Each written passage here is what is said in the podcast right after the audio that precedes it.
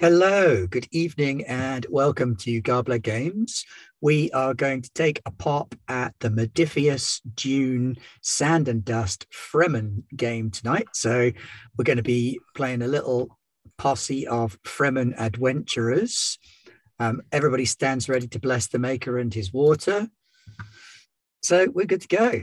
Uh, we're going to do character creation tonight. Unfortunately, Pete can't be with us right away. We're hoping he might be able to swing by later. But he had a very important birthday that had to be attended to.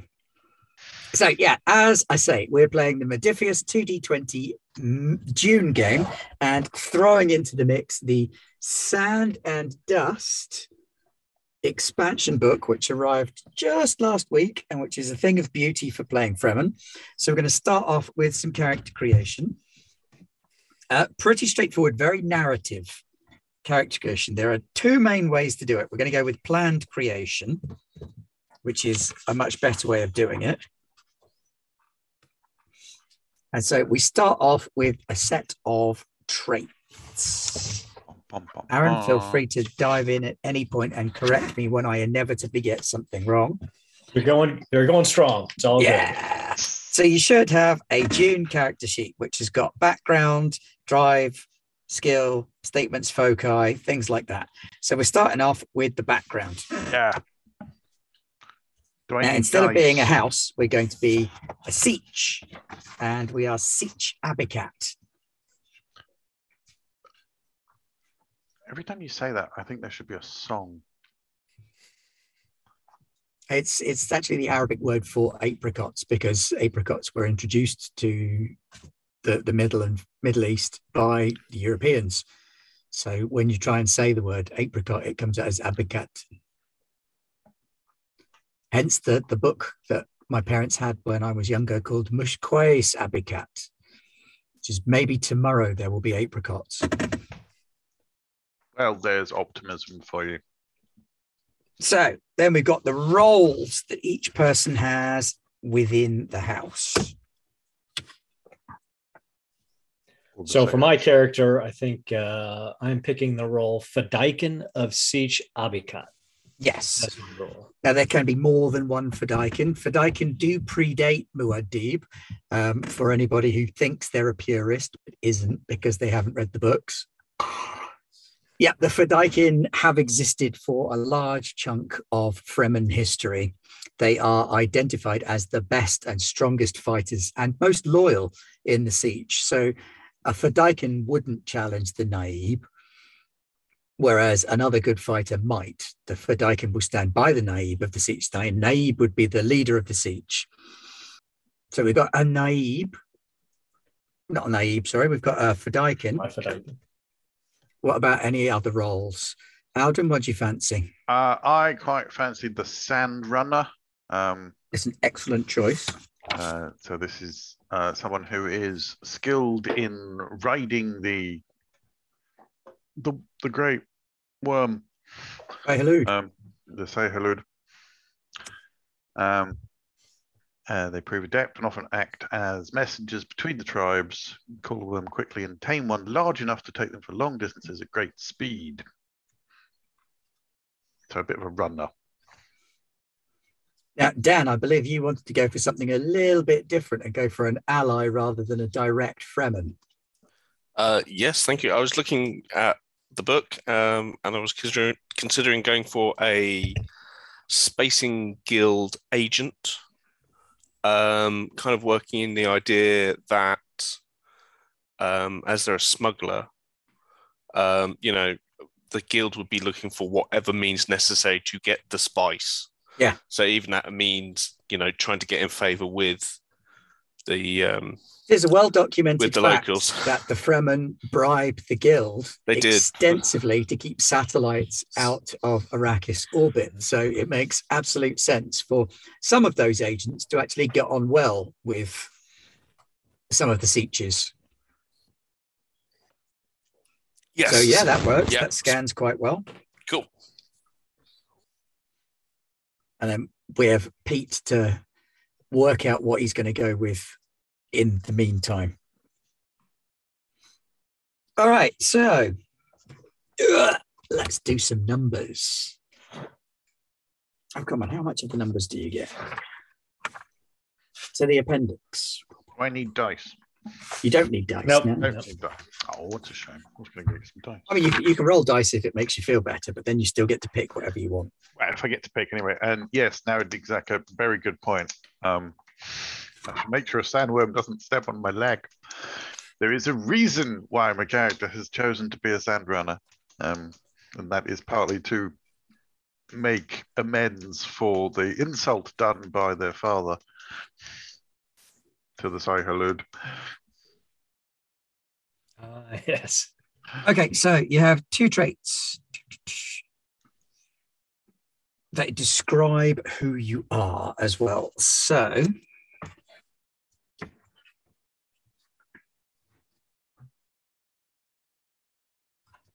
So I would imagine that one of your traits will be for most of you, Fremen. Mhm. So Aaron would be Fremen and Fedaykin, and Alden would be Fremen and Sandrunner. Yep. Whereas Dan, you would be Spacing Guild and Liaison as your traits.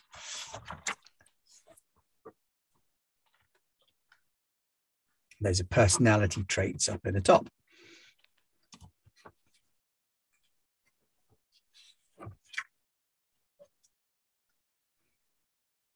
Then you have your skills. And those are those are the ones down there. We've got drives first. Pay attention, Crossley. Why has it got skills before drives? That doesn't make sense. Alphabetical. Yeah. So your drives, your most important drive is rated eight and then down to four. So eight, seven, six, five, four to put into drives. And then the same again to put into skills. And then- Then with your archetype, uh, your your primary skill gets a, a, a bump, and your secondary skill gets a bump before you add points to skills. So as a Fedaykin, your primary skill would be battle and your secondary skill would be move. makes sense. But as a Well, sand runner, uh, your primary skill is move and your secondary skill is discipline. So uh, for drives, I went duty eight with the statement working to protect Sietch Abicat against all who would do it harm. Justice seven, exacting retribution against those who have wronged the Ichwan Bedouin. Faith six, survival is our duty to God. Then truth five and power four. Yeah, so you only need a statement from six up. Your five and four are your bottom traits. They don't require a statement. Now, the drives are duty, faith, justice, power, and truth. And these are part of your dice pool collection. They set your target numbers and they set how good you are at specific things. The higher the drive, the more it's a part of your personality, but also the more likely you are to succeed when using it. So, if you have, for example, a high faith, it will be useful when you take action for your religious or personal values. As a Fremen, that's likely to be quasi religious, whereas as a member of the Spacing Guild, it's more likely to be the whole belief that the spice must flow. Uh, duty is doing what you're told, finding your place in the order of things. Justice is balance and fairness and the will to redress injustice.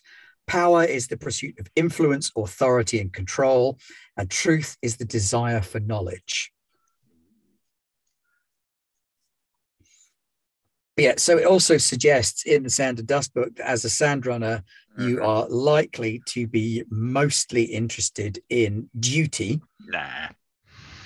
uh, but some enjoy power and others like the truth as the ultimate embodiment of mastering the desert is riding the great worms. I think that that kind of chimes. I think. I think because this person really needs a name.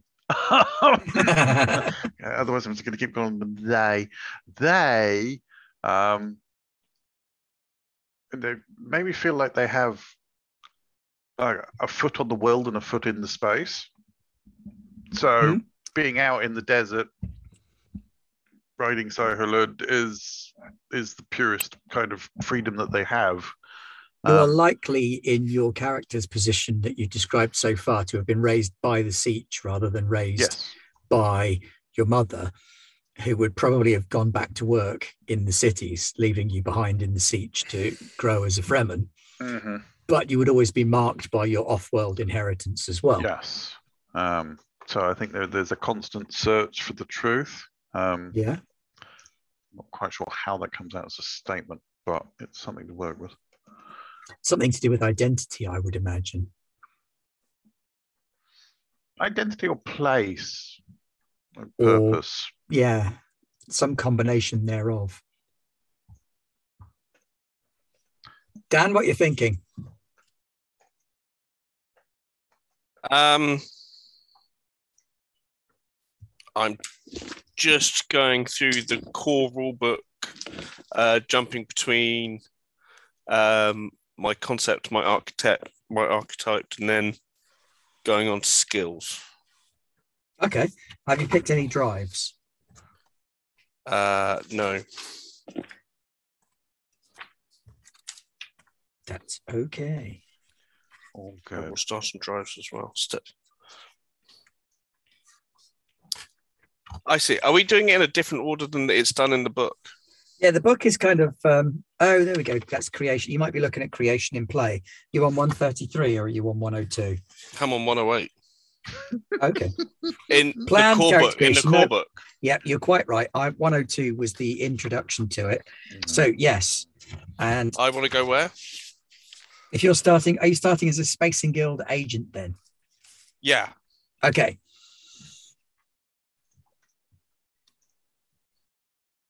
So you've got the personal trait guild agent, and then it gives you a selection of possible archetypes.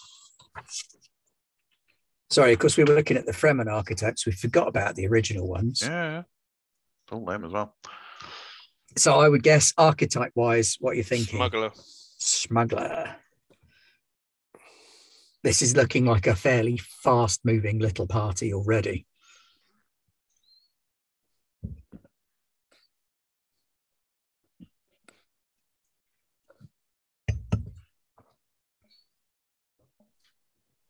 I don't know if you can hear it in the background, but my other half is watching a semi-desert related um, film. She's watching Total Recall, the original version with Arnold Schwarzenegger. Okay. There's, Yeah, you know, okay. Mars has got sand on it. It's kind of, Mars. kind of counts. Yeah. Yep. Yeah. No rainfall, therefore desert. So yeah, Yeah. that's fine. She's Right, getting you're herself in gear for a Guild smuggler. Starfighter campaign. Ah, yeah, we'll be running a Starfinder campaign, I think, still uh, on Garblag North America after Achtung Cthulhu.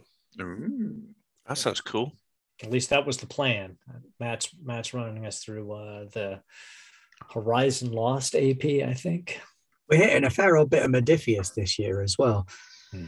I've been reading through Dishonored, and that's that's a really really straightforward system to pick up. It's Yeah. so so simple. It's, it's actually easier than Blades in the Dark, and obviously impacted on the creation of Blades in the Dark quite a lot.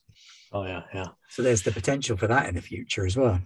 Yeah, it looks like it. it- the, I like. I mean, I love Blades in the Dark, obviously, but I, I like this Dishonored setup too. And I think the Dishonored, D twenty Dishonored would work for a longer arc.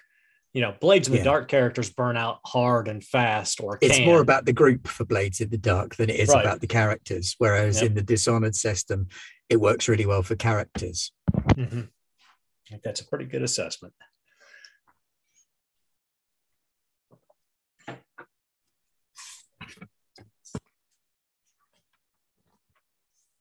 Oh, I did. Uh, my character's name is Sarak Theb, which is Sarktheb. Which is derived from uh, the Arabic words for desert wolf. Good. Good thinking. Might be worthwhile having a look at that, Alden. Mm. Running a translation or something, or hitting up behind the name, which is always my go-to for character name generators. It's really handy to have in the background. Free website where you just punch a culture and say, "Give me a name." Uh,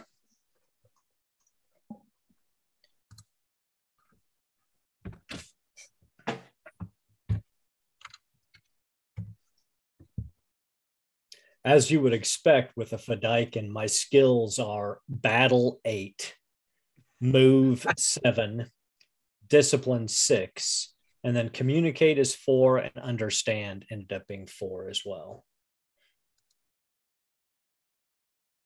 So he's a hard hitter, but he's not the brightest uh, guy in the sietch.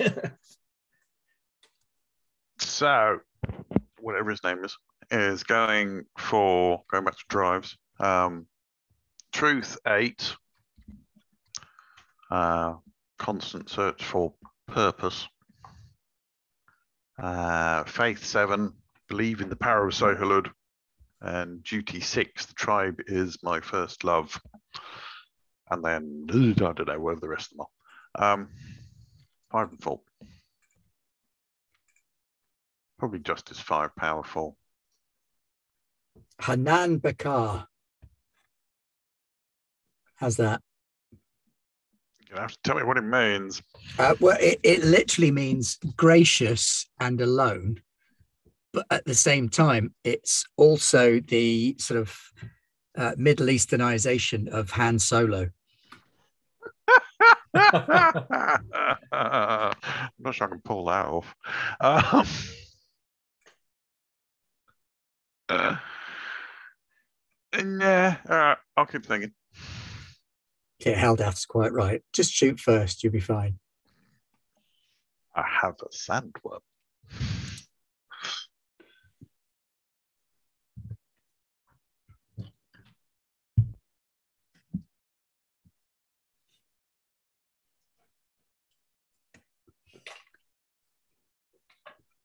Okay, so you should have two traits, an archetype, and a concept mapped out.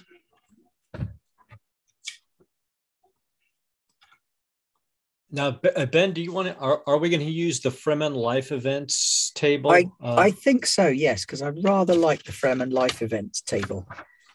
Uh, what now? There, there's an additional Fremen life events thing that you build into your background. Okay. It kind of gives you another, uh, basically another trait or a, Yeah. So I, when I rolled on that, I rolled a 17, which is what actually made me decide to be a Fedaykin, lover of battle. Lover of battle. Uh, So once I rolled that, I was like, nah, Fedaykin, it makes sense. Your skill is legendary, but you are considered intemperate and dangerous. ah. Can we just go back to skills for a second? Yes, absolutely. So is that the same 876? It is, Five, yeah. Eight to four. four is your skill rating selection. Okay. Well, I think I think actually in, in Dune it's based on every uh, everything is basic or or uh, No, So it's it's between little four and eight different. for skills. Yep. So it's uh you get a base of four and then you get bumps based on your archetype. And then you get some points at the end to spend. You get Oh, five that's points true. You're quite right. end. So you got three skills at four. Uh, secondary skill for your archetype is five, and the primary skill for your archetype is six. So as a sand runner, your Move. primary skill is move, so that would be at six. Six. Your secondary skill is discipline, so that would be at five. Yep. Then the others would be at four. Okay. And then you get then you get five additional points to spend. I think Yes. it's five afterwards. Yep. Uh, then you get foci. I Hmm. keep saying focuses, but but the teacher in me cringes at the word focuses. That's because it's wrong. I know, right? Uh, so your archetype provides two foci, And then you get to pick two more. And then you get to pick two more. So the two that you get are resolve and self-control, Alden. Mm-hmm. And I got uh, dueling and short blades for the Fedaykin. And then my other the other two that I picked were pistol and stillness. So Dan, your top skill is move at six. Your secondary skill is battle at five, and the two foci that you get are pilot and unobtrusive. And they go in your primary skill?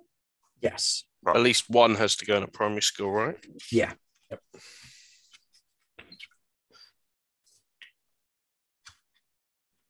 Self control sounds like it should be under discipline, though. It does, doesn't it?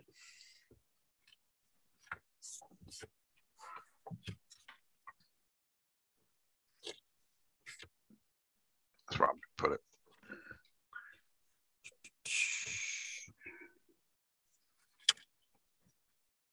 Self control is indeed under discipline.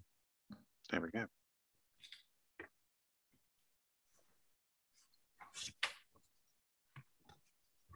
And resolve is a move thing. It's kind of, ooh, I'm resolute to run that way. Which one, sorry? Resolve.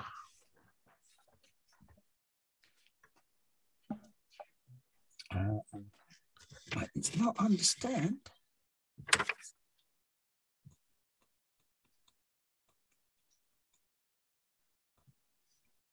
Where are you, resolve? That resolve is under discipline, yes. Yeah, okay. So both- under discipline as well. In fact, it's the one right above self control. yeah, so they're both in discipline. All right.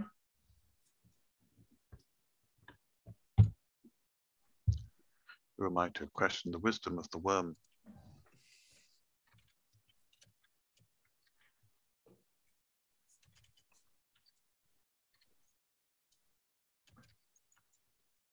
And the talents there, are they set? Are they suggestible? I think you get, I think most of the archetypes give you two, and then you usually get to pick a third one. Yeah, okay. That's fine. Like- For the Fedaykin, it was Bold Battle and Crysknife Master.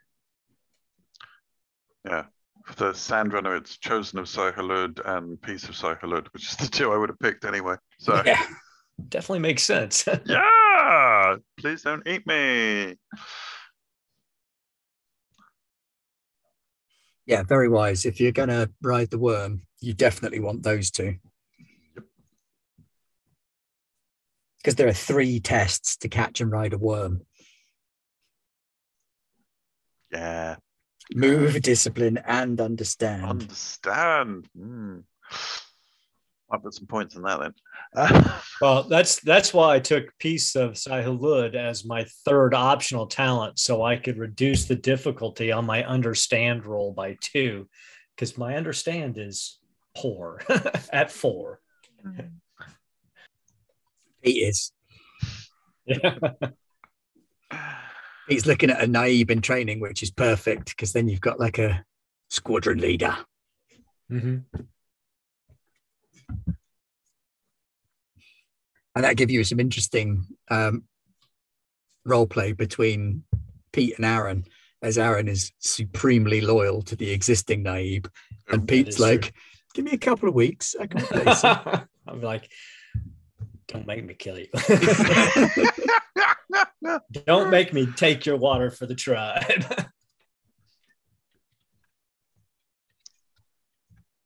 I, I I have to admit to everybody, uh, I I did uh, I did cheat a little bit. I did most of my character a couple of days ago while I was working on my Achtung Cthulhu character as well. So I was I was doing all my Modiphius at once. So when you're in the zone, you're in the zone.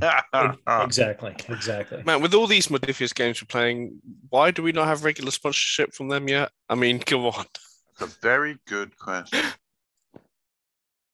Well, I think, I mean, uh, it, I, I don't know how we ended up getting into Achtung Cthulhu, but I, I think we were selected to play that, weren't we, Ben? Yeah, I think so. We we've got quite a quite a good relationship with a few folks over at Modiphius. We've been having some chats with them on our own Discord and via email back and forth with a few people over there. Obviously, we cannot say anything official.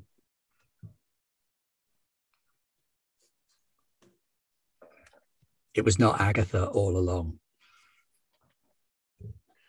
Yeah, I'd love to see some uh, Dishonored and uh, John Carter, Warlord of Mars. Oh, Come up John at some Carter. point. Yeah, It's a fun game. We're, very up we're for that. it's fairly straightforward when it comes to the D2, D, 2D20 rule set, too. Well, it looks like this is the year that Aaron gets roped into GMing. So I'll do it if somebody else produces. I can. I'd be happy to run a ton of games, go a whole bunch of different kinds of games. But uh, yeah, So I get a third talent, don't I? You do get a third Yes. talent, and you can take one of the existing ones from the main book, or you can take another one of your choosing. I've got to Ah. take a talent, particular talent from my guildsman. Yeah. Yeah, you've got you get two talents from your Archetype. Archetype. So your smuggler talents are um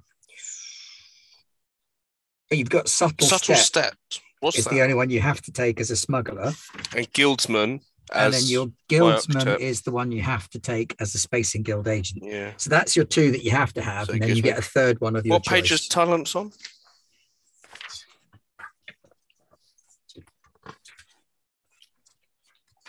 I see that's helpful. page one twenty six, I think, 126. Thank you very much. or at least they discuss it. Yes, Yes, they are. So let's start on 126. I would let you take a Fremen talent as well if you want, Dan, to represent the fact that you've been closely allied with the Fremen, that you're pretty much stationed on Arrakis. And don't spend your time trawling the entire galaxy on board a Highliner, but instead spend your time going back and forth as a liaison with the Fremen. So there's a Fremen talent, Dan, called Ways of the Ichwan Bedouin, which is about knowing the Fremen ways. That would make perfect sense to me. Uh, In, in many ways, it would mean that you were a student of the Fremen ways and knew more about it than maybe a lot of the younger members of a Sietch would. Ways.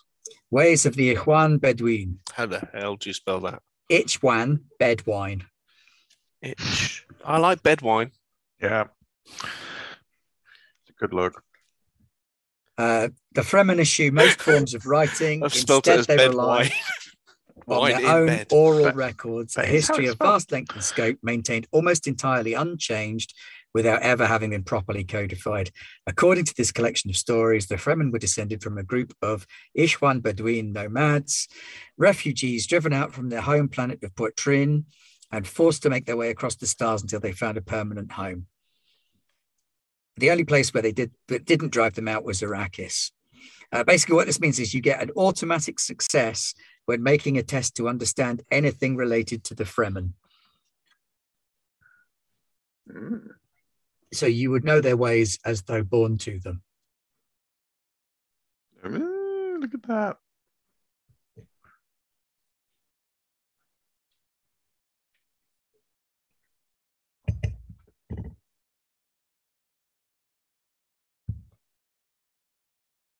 So with uh, the Fedaykin's talents, bold battle means if I spend threat to gain uh, to gain momentum, I can re-roll one d20. Crysknife Master means that anytime I successfully use a Crysknife in either skirmish or duel, I automatically generate one free point of momentum. Isn't that the one that means that your crysknife is also bonded to you? Yeah, yeah, yeah. Well, yeah. So you don't have to have one of the ones that's been treated with chemicals and stuff. You've got one of the ones that is yours. You got it fair and square. And when Yep. you die, it dissolves. Exactly. And I like how in it they say that the, the crysknives are all generally at least quality two or three and can go even higher when poison is applied. You just you just gotta love the Fremen. Oh, yeah.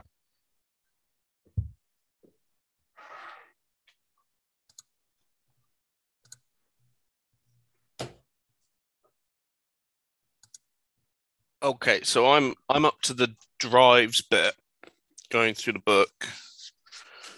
Um,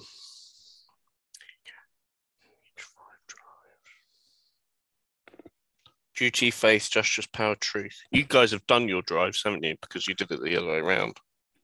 yes. Yeah.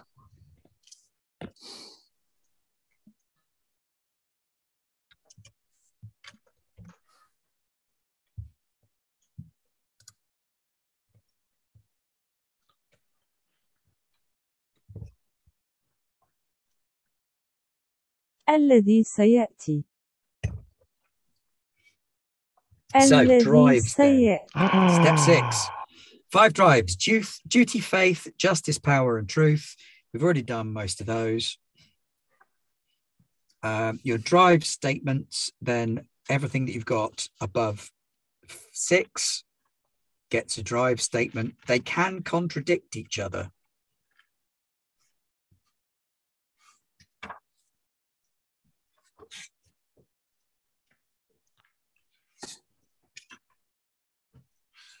Because I, I'm going with a duty of eight. Ooh, The spice must flow. the spice must flow. That is a perfect.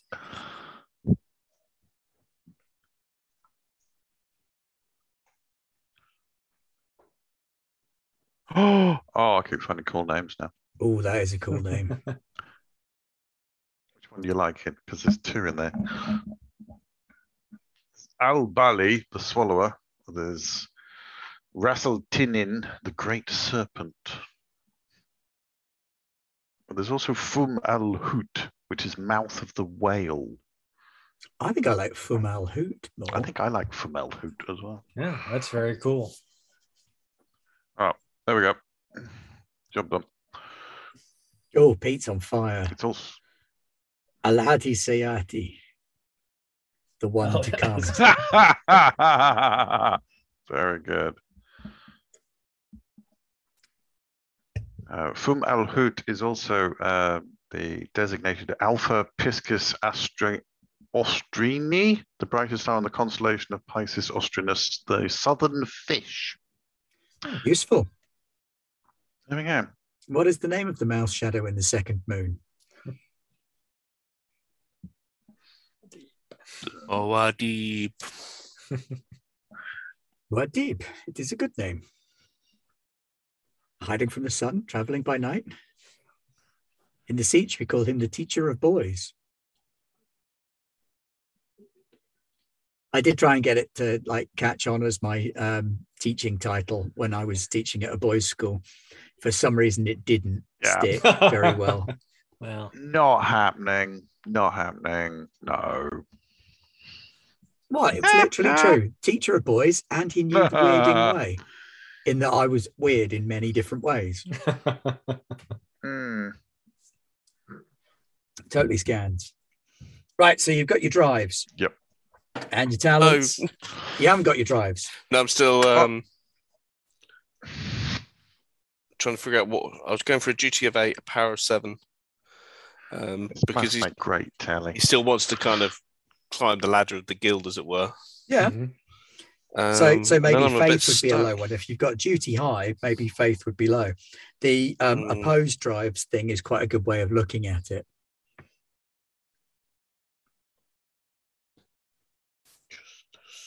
And almost having opposed motivations, if you like. Actually, I would say justice because you know any means necessary would be quite. Yeah. I mean, it would be low. Yeah.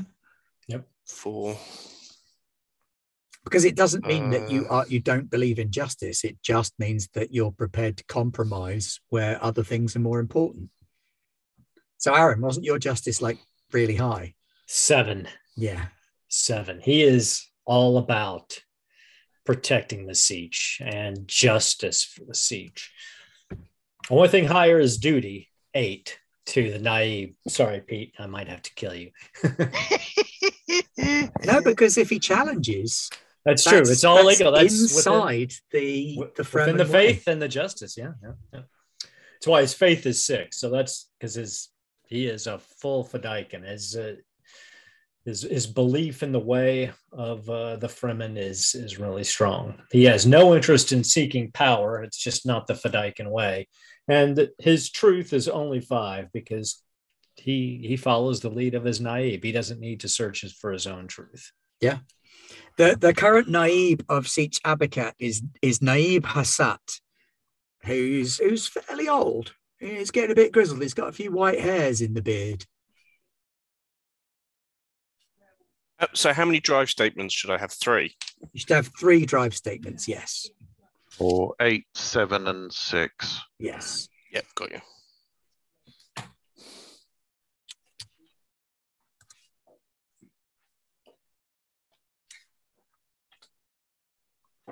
Trying to pick a third talent. Um, one of the sandwalky ones. Well, it could be. So I was initially kind of ooh, desert walker or walk without rhythm, given Or, you know, Foom cast your mind back to um, your long lost and unknown father Yes, and and maybe take a. I mean, What was forget- he? he? He was a war master, He was no. Well, he wanted to be a war master. He was a house officer. house officer. But you could take a more sort of um, Would how commandery or warriory one as your third. I don't think you go that way. I think of of the Fremen talents, the more tempting one is actually something like Fremen technology, kind of that bridge. Mhm.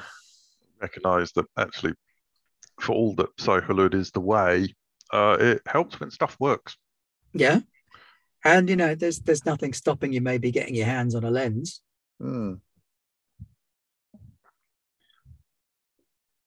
does this make sense as a statement as a as a drive statement? So you know, in Dune they go on about desert power and all that sort of thing. As a power statement, space power is the ultimate power. No, yes, mm, I mean, it works, but it's unlikely to ever come up to be of any Yeah. assistance to you because we're looking at a Fremen campaign, so it's very much a ground-based campaign.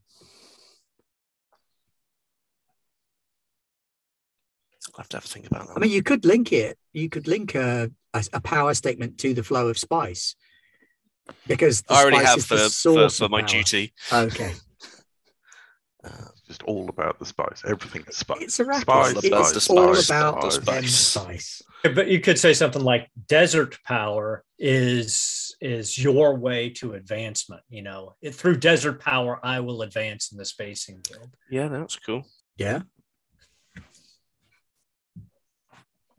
I mean, yeah, being being the guy who the Fremen actually respect in the Spacing Guild would be a massive coup.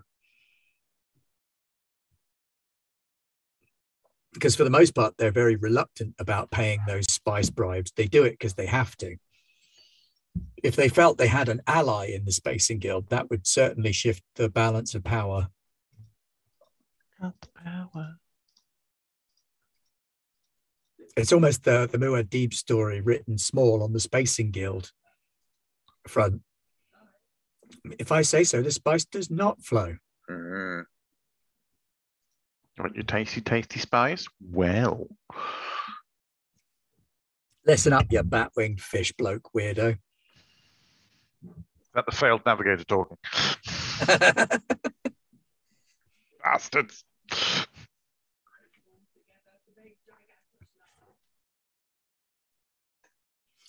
Looks like Pete's going to be playing someone who does the running man on the sand. I think. Yeah, got my drives, got my talents, got my focuses, assets. Yeah, assets is the next step, the one that we hadn't got to yet. You get three assets. One has to be physical, I think, is. Yes. So an asset is a special type of trait which describes a tool, resource, or something useful which you possess. They're used during combat to overcome opponents and obstacles. Some are tangible, such as physical things. Others are intangible, representing contacts and favors. They are all, however, fungible.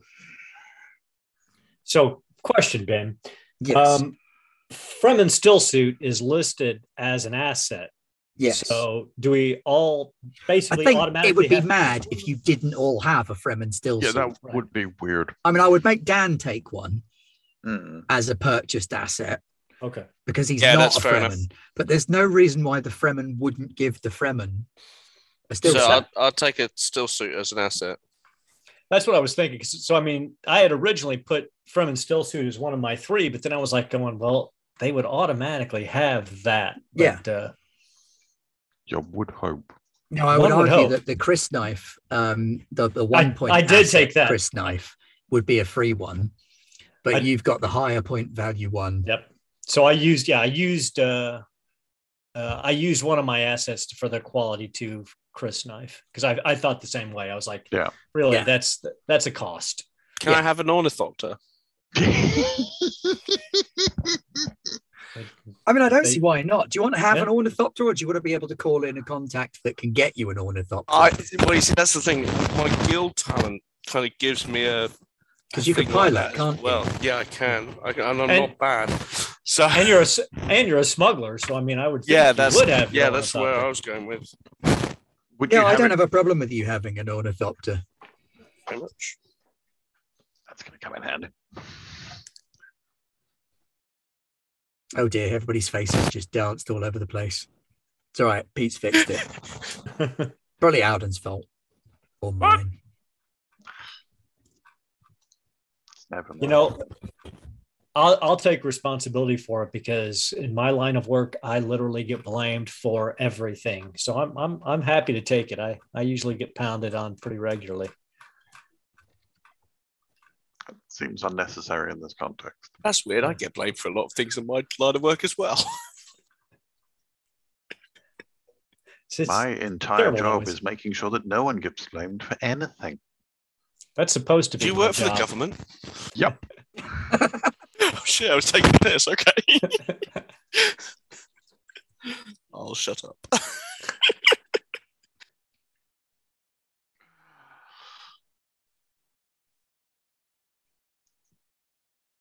so for my assets, I was thinking I think the still suit, the ornithopter, and smuggler contacts. Or Yeah. You mean non-guild ones? yeah. Yeah. A non-tangible one makes sense. Yeah. Now you're limited on point value for assets, aren't you? Mhm.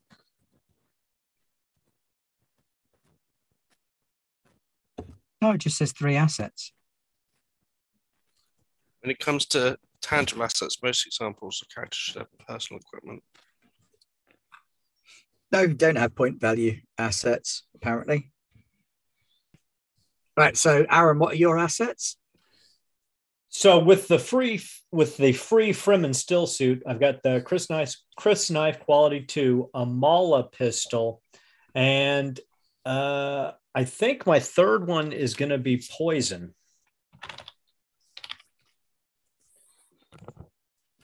To apply to my Crysknife in the Yeah. event that we need to go kill some people. Which is almost definitely going to happen given your combat skills and that knife. One would only hope. Adam, what are you thinking? Uh, asset wise, I don't know. Uh, a Shai-Hulud. Um, You're not having a worm, oh, but you could have the worm kit. I need the worm so the hooks, hooks yeah. and the rope and the thumper. Oh, get the thumper as well. Okay. I would lump that all in together, to be honest, because thumpers are kind of fire and forget. yeah, And as a worm rider, the Fremen would give you a new thumper. fair enough. Uh, yes. Sorry, I'm trying to do three things at once, and it's not working. Um, brain isn't that wide. So, auto still suit. Yep. And then worm rider kit. Call it what hooks, thumper, and there was another one. Ropes. Ropes. Yeah, part of being the worm rider is you do the hooks, then you climb up, and then you throw down ropes, and other people can just join you up there on the worm. Then Oh, maybe I don't want ropes. No, sorry, it's no room. Get your own worm. uh, I don't know about the other one. Um,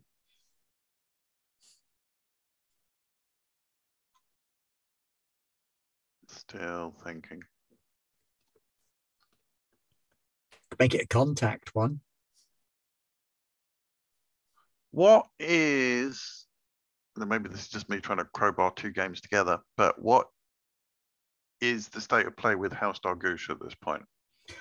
House Dargouche at this point, they're not spending a lot of time, but they're not spending time on Arrakis because it's the Harkonnens, Harkonnens' place now, and they they kind of aren't popular with the Harkonnens. Well, no. Uh, they're they're off in space. They've got this happy little trade consortium that they've been building over the last twenty years that is Mhm. going really well. Um, Dela Dargouche is probably the heir apparent to the house now. So anybody that was siding with him has had their star in ascendant. So Morgan is probably by this point next in line for War Master, if not Yeah. already War Master. Working away up. Yep. Yeah. I don't think um, House Dargouche will be much help No, that's fine. to the Fremen. That's fine.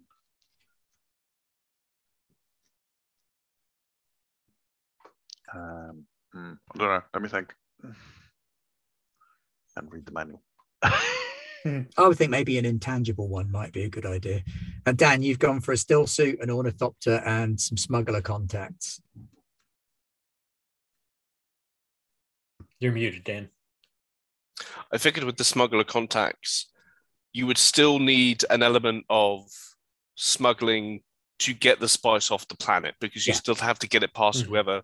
Well, the likelihood is your occupying it at the smuggling contacts probably put you in touch with the sietch. Yeah. So they probably predate your relationship with the sietch. But the sietch is now a more valuable contact, which is why you're in with the three of them.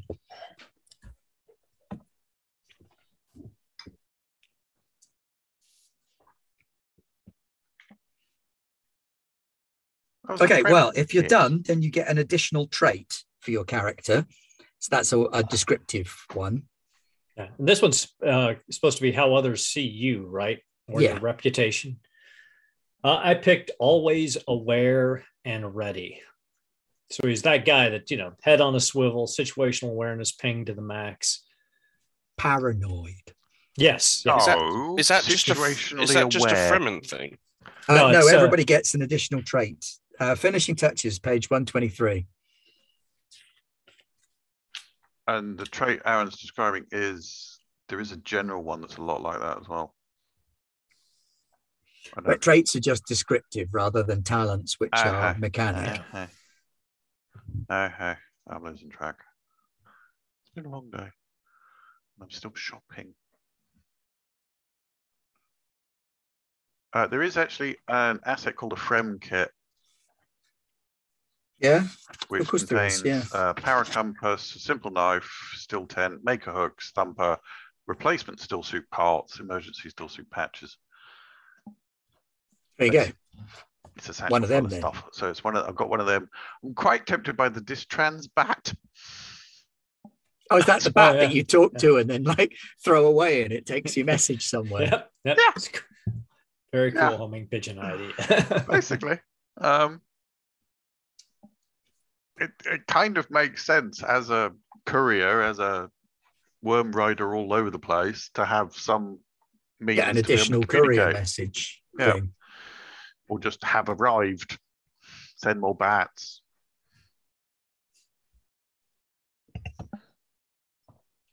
Um, I think that's his. Yeah, I'm going with that. I've got a bat. So you got your bat, you got your frem kit. Yep. You get one more. What? Yeah, we get the still oh, the suit still free. suit was for free, wasn't it? Oh, God damn. Thought it was done. Uh,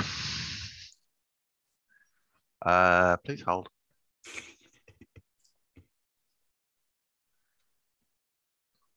Oh, death still. No. Um, yeah. And then then there's other, I mean, like from like the core book, you know, rifles, pistols, you know, Yeah. all sorts of any of the gear. ben wouldn't let me have heavy artillery last time. Yeah, I remember. I would It's not sad. let you have heavy artillery last time. It's true. It was very upsetting. I would also not let you have heavy artillery this time. I've got a worm. I'll be all right. Um, You need the atomics to set it off. thought that was the kaiju. Oh, let me think. What else could you have? I suppose you could have. um Yeah, I mean, Eldath said, "How about a contact with the Sietch Sayyadina?" But equally, you could have like a, a network of contacts with other Sietches. If you're a messenger, That seems more likely. you could have an asset that represents like a friendly face where they recognize you and they're like, oh, it's that guy. Yeah. And that be the intangible as a sort of Yeah. I don't know whether it'd be known. Recognition, maybe, Yeah. or recognized by the, the Fremen or something like that.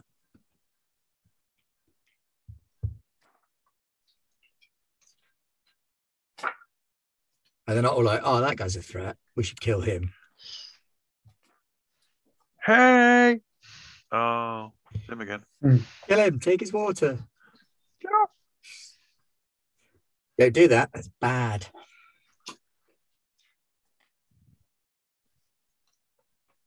I'm gonna go with known in many Sietches. Ah, known in Sietchen village. Oh, there we go. That's what you want to call it. Who is it that says that? Someone says that in one in the main book. Oh, it's um Liet Kynes. Yeah, yeah. Do you know many of the Fremen? I am known in Sietchen village. There we go. All right. Right, what have you got as your additional traits then? I haven't got anything. I'm Aaron, still trying to figure out an idea. Paranoid as all get out. It's me. I see enemies everywhere. They are everywhere. But if they are everywhere, are you then paranoid? I think you're just prepared. I've never been quite clear on.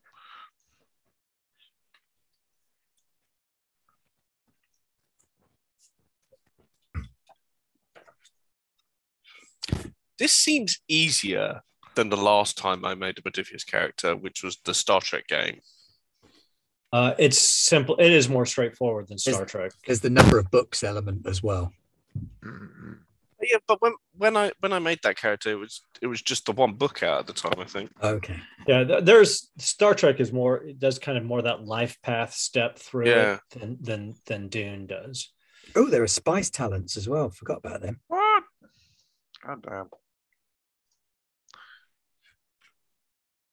Yeah, I think I think Star Trek is one of the only Modiphius games that has that that complex of a character generation. Conan and, and John Carter, and from what I can read of Dishonored, are all pretty straightforward. Uh, there's might be an age thing to it, like with Yeah. um, like with uh, free league games. Mhm. Free league game character creation gets simpler as you go through the I, was, iterations. I thought you were well. about to say, you know, it gets simpler the older you get. No, no. The like, further no, away no, you get from the, No, the first iteration, they go, okay, we did this. This worked. This didn't. Let's take out the bits that didn't work. Leave in the bits that did work. Mm-hmm. That makes sense. I like the. I really love the way that in this and a lot of other Modiphius games, there's a real strong narrative element to it. It has its positives, it has its negatives. I can see how it could be easily abused by someone going, "I, I dutifully stabbed my opponent in the face Oh yeah, yeah. to try and get their duty bonus when they're trying to do something that is fight based." That is more Of course, power. but it could be you could use duty fight based. Like if if somebody was attacking the sietch, and it's your duty to protect the sietch, Mhm. you Yeah. go duty battle.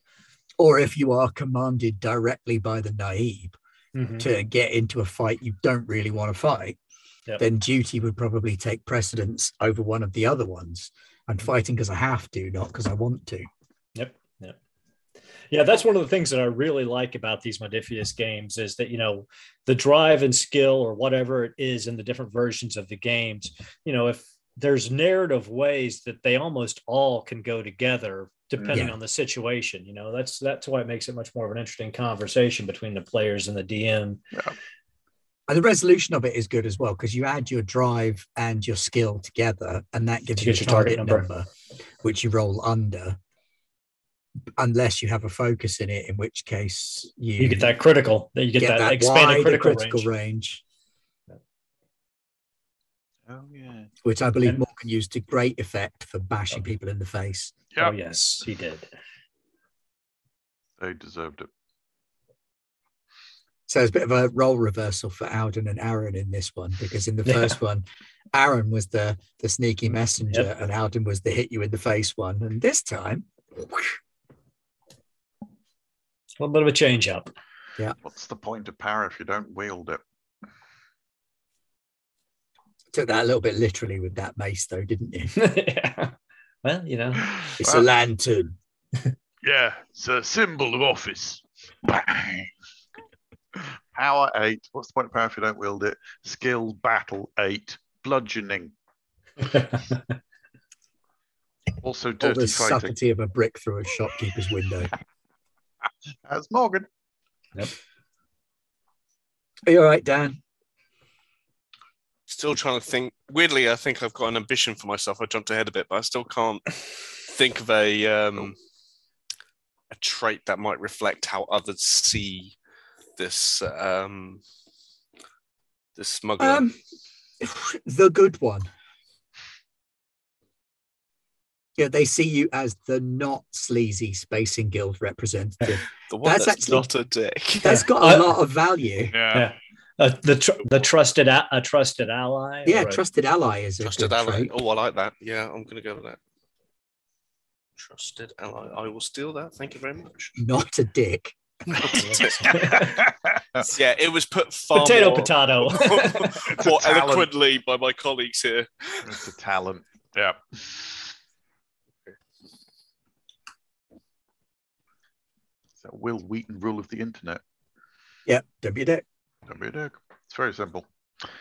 Each player has an ambition which guides their long term actions. I want to ride a bigger worm. Your highest rated drive, and you need to work to define an ambition based on it. So my drive, my highest drive is duty eight, and my statement is working to protect Sietch Abikata against all who would harm it. So for my ambition, I put to become the greatest warrior and protector of Sietch Abicat. Yeah, that works. Greatest and most loyal. There's nothing wrong, Alden, with saying, um, I wish to ride Shai-Hulud, the great worm of the deep desert. uh, well, highest drive is truth. Uh, the statement is a. I really, I'm gonna have to think about this a little bit more, but search for the truth, search for identity. Um, I will prove myself a Fremen among Fremen. I will master my place in, in the world. I think more that. I think it needs to be a little bit of Morgan coming through every now and again, and I think that sounds. I will not like fear. it. Fear is the mind killer. I will master my place in the world. I think is much more. And when it is gone, I will turn to see my place in the world.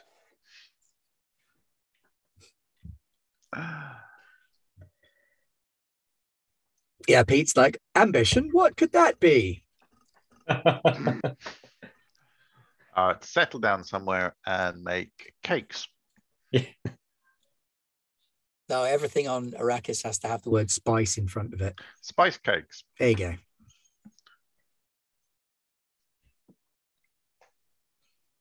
Dan, what's your ambition?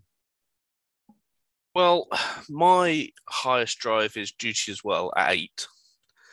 Um, and my statement is the spice must flow, but like at whatever the cost. But, and help me out if you think this is too much of a kind of a spin around. My ambition, because my duty is so loyal to the to the guild, Yeah. is also he wants to get back into the guild. Um, so my ambition is to return to the fold and basically get off this dust bucket Yeah. And get back on a highliner Yeah. and serve the guild. You know, yeah, I mean, an ambition to of reclaim my place in the yeah. guild isn't a bad one at all. No. I mean, maybe there's a reason why you've been sentenced to this job rather than promoted into it. Instead of it being like a, a No, this was, thing. this was Or- an opportunity. yeah, you know, you could have gotten promoted into the job and then been so good at it that no one was ever going to let you out of it. Yeah. again. Yeah. happens all the time. Mm, Yeah. Sucks. Yeah, yeah. Ah, The voice of experience. I know it well. Yes. Hey, can I get some cross training? No. No. Oh, yeah, Why would like we train you to do a different thing when you're good at doing that thing? Because I want to do the different thing. Tough. Mm. No different I- thing for you. I've been told a couple of times, like, oh, sure, you can apply for that job. And if you get it, that's fine. But you still have to do your old job because nobody else can do it. I was Ah. like, well, all right, never mind. Not everybody can wrangle a laser dolphin. That's right. And, you know, it's, it's a skill. Yeah. It's not one that I have. I mean, not that anybody would believe that I wrangled laser dolphins, but uh, just in case. no What laser a dolphin. ridiculous statement. Good. Just have this mental image of like Aaron's CV being like his name and then a bunch of black lines. What's that? It's my CV. Well, I, I, I do have a, a a unclassified resume and a classified resume, but I love that But- you have that. I don't use them anymore because, like I said, I've I've been in my current position you've for not- ten years and Yep. I'm never leaving. And you're never leaving. Okay, has everybody got a name? Another job. Uh, yes. Is this me picking on Dan again for, for not having a name? I was about to say. Sorry, Um, Dan. no, I don't have a name. In your defense, Dan, they've both played Dune before. Uh, but I kind of figured my name would be very different. Yeah. As luck would have it, on page 123, there's a whole selection of um, random ass names. Yep. Oh well, that's weird. I was hoping on that page. Oh, I think I might need to change my ambition now. Now I want a laser sandworm. Edric. Edric is a good name that isn't a tall Fremen. Edric.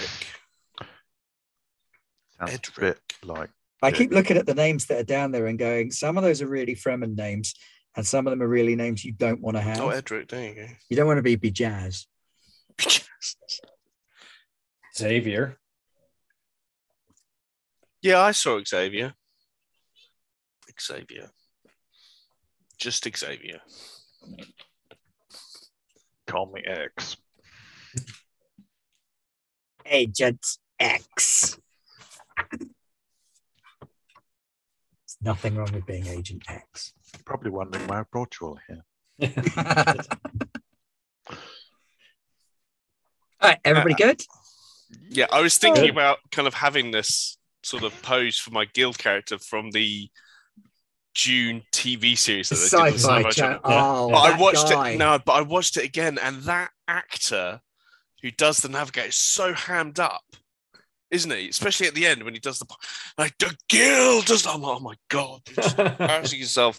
I'm When they not- catch him in the bunker and he does that one-legged stand thing. Yeah. It's just it's weird. There's there's a lot of scenery chewing in that series. Yeah. I love it. I absolutely love it. Oh, it. it's cool, bits. but there's I think just it's some- better than the um, old Dune film Mm. oh, de- definitely. I, Yeah, I think so too. Yeah, no, because they that. Well, I- actually do prana bindu training rather than weirding modules. It's like the Ah. weirding modules really threw me. yeah, yeah, that, that that messed me up too. Uh, I mean, I, I like I like the original movie, don't get me- but I thought the well with the sci-fi miniseries, you were also able to really explore more of the story. Yeah. Let's face it, it was a miniseries or two miniseries actually. So Yeah. Uh, if anything, I liked the Children of Dune miniseries. I was going to say it was than better, wasn't it? Yeah, yeah, yeah, yeah. yeah, it was definitely. Um, yeah, it's just it was a shame they never did like a God Emperor as well. Mhm. I thought they could have really kind of done well something different with it, but it would have been really cool. Oh, what's his name? The actor Charles Xavier, not Jean-Luc Picard. Yeah. Uh, yep, yep. Uh, What's his name? What's his name? James McAvoy. McAvoy. Yeah. Yep. that- Went on McAvoy was in that. There's a brilliant things, story he? About James McAvoy being in the Dune TV series where um oh god, I'm having a real name trouble today. Cast of Farscape, Yeah. Claudia Black. Ah, Claudia Black went to see the premiere of the sci-fi channel TV series and she sat and she said she was absolutely mesmerized by the performance that James McAvoy did. and she went out to him in the lobby after the show and basically fangirled at, at a person much younger than her who'd just been in like a teenage nerdy sci-fi thing about how making it in sci-fi was really hard and he'd done a brilliant job and how he'd really set himself up really well. Uh, and she said and she didn't give it any more thought after that. She went home thought nothing of it. And then 20 years later after he'd been charles xavier and was starting to make it as like a really big name in the sci-fi and horror and alternate stuff market she saw an interview with him where he said one of the things that got him started on his path down that route was that he'd been at a promo, a preview, and a sci-fi actor that he really respected, that Claudia Black, have you heard of her, had come up and said nice things to him. And there's this really weird, nice little synchronicity between the two of them, absolutely gushing over how brilliant each other were. It's really, really nice to see when actors are nice about each other. But yes, he did a bang up job as Leto too.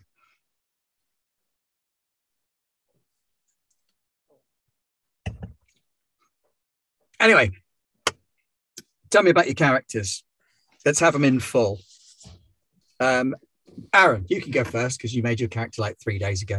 So Sarak Theb is a Fedaykin of Sietch Abicat. He is, you know, uh, if, if you looked at him, you know, he's a, he's a, he's a well put together Fremen. Uh, the sun darkened skin and blue eyes of of of his people, uh, but when he moves, it's always with purpose. And when he stops, he becomes absolutely still, except for his eyes, which are always moving. He is completely devoted to Sietch Abicat and uh, the current Naib as a Fedaykin uh, and will work to protect the Sietch against all who would harm it. Uh, he's also a, a, a, very faithful man and believes, as many Fremen do, that survival is our duty to God. And he puts justice uh, even higher than his faith uh, and will exact retribution against any who have wronged the way of the Fremen. He prefers to fight with his crysknife in hand to hand combat or duels, but is fairly adept with a maula pistol as well. They're the little sort of snub, gnarly yeah. pistols that do horrendous things up close, aren't they? Yeah, yeah, and they've got silencers and they're a quiet weapon. Yeah.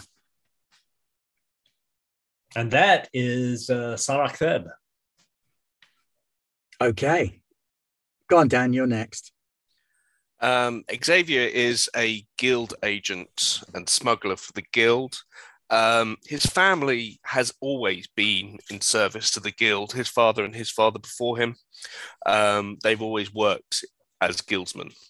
Um, oh, you got that one uncle that everybody talks about. so, oh, you're not like your uncle Dave. he can see through space time. Oh no, we we have never uh, uh, we have never been able to get to the lofty heights of navigators. We've always been a family of agents. Um, as a uh, as a smuggler um, on Dune, it is Xavier's responsibility to ensure that alternative um, spice crops um, reach the guild um, via the Fremen, um, bypassing which other whichever householders in charge of Dune at the time, so as that the levies and taxes and costs are not incurred. Um, as such, he has to create um, contacts with both the Fremen and the local smuggler bases as well to ensure that that happens. Um, he's also a pilot. He's not a bad pilot, so he thinks of himself.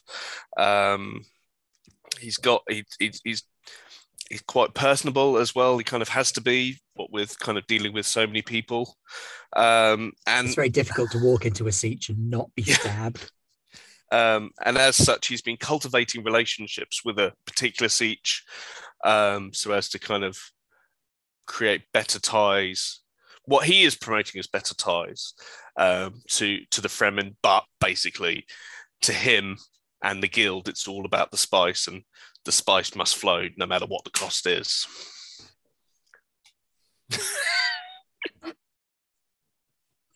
Alden?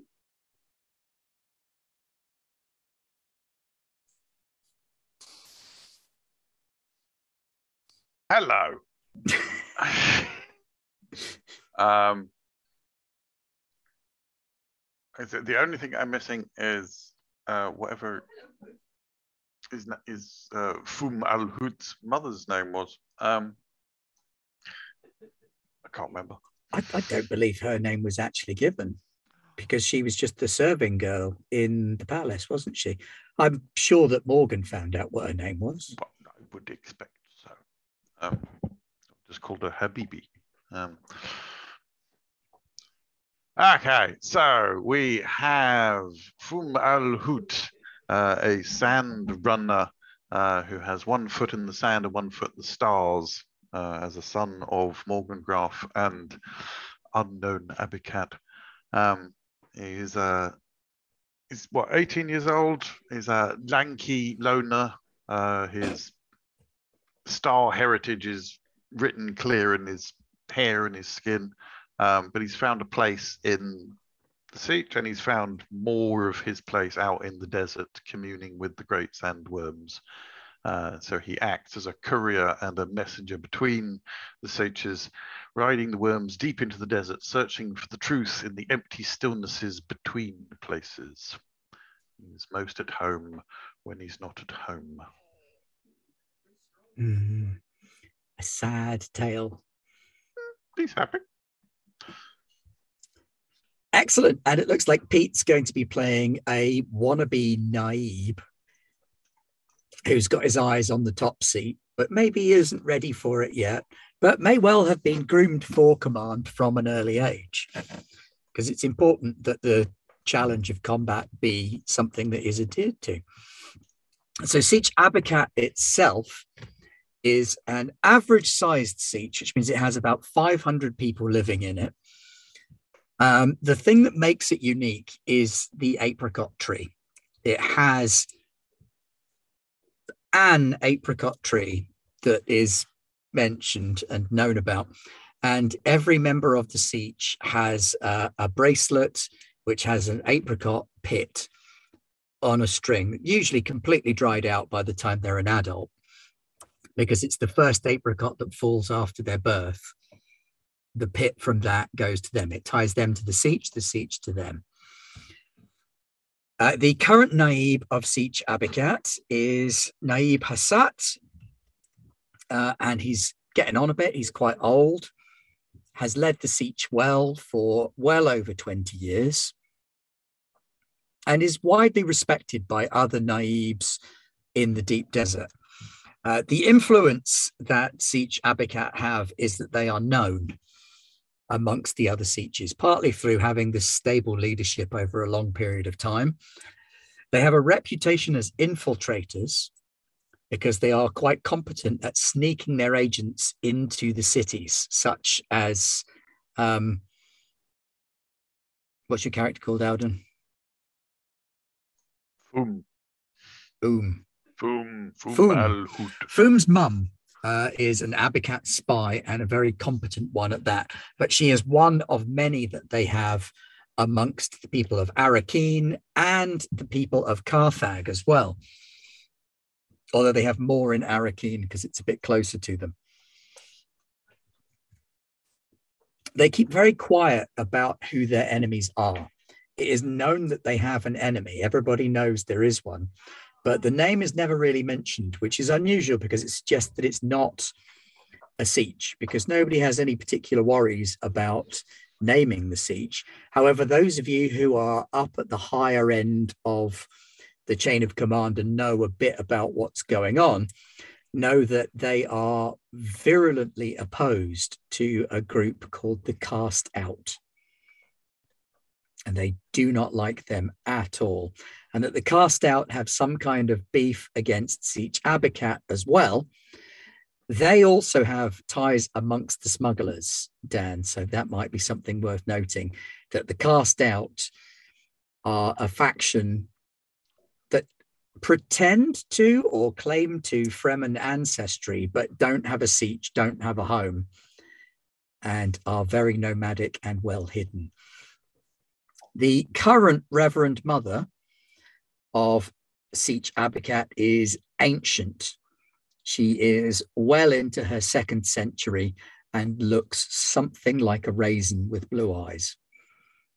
And she has been dying for some time.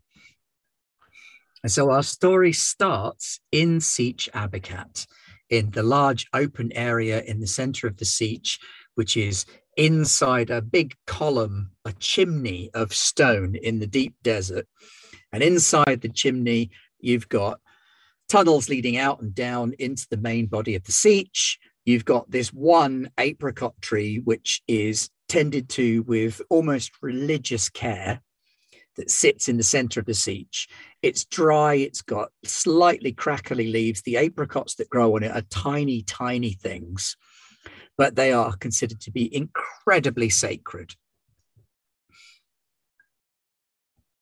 And the sietch has come together to recognize the Reverend Mother Ayasha, who has decided that her time has come and that she is ready to pass on and so the Sayyadina of the tribe, Sayyadina Shadi, who Alden and Aaron, you might recognize as the young half Dargush lady who was in the first season of Dune that we played. She has since become a Sayyadina and is stands prepared to take on the role of Reverend Mother.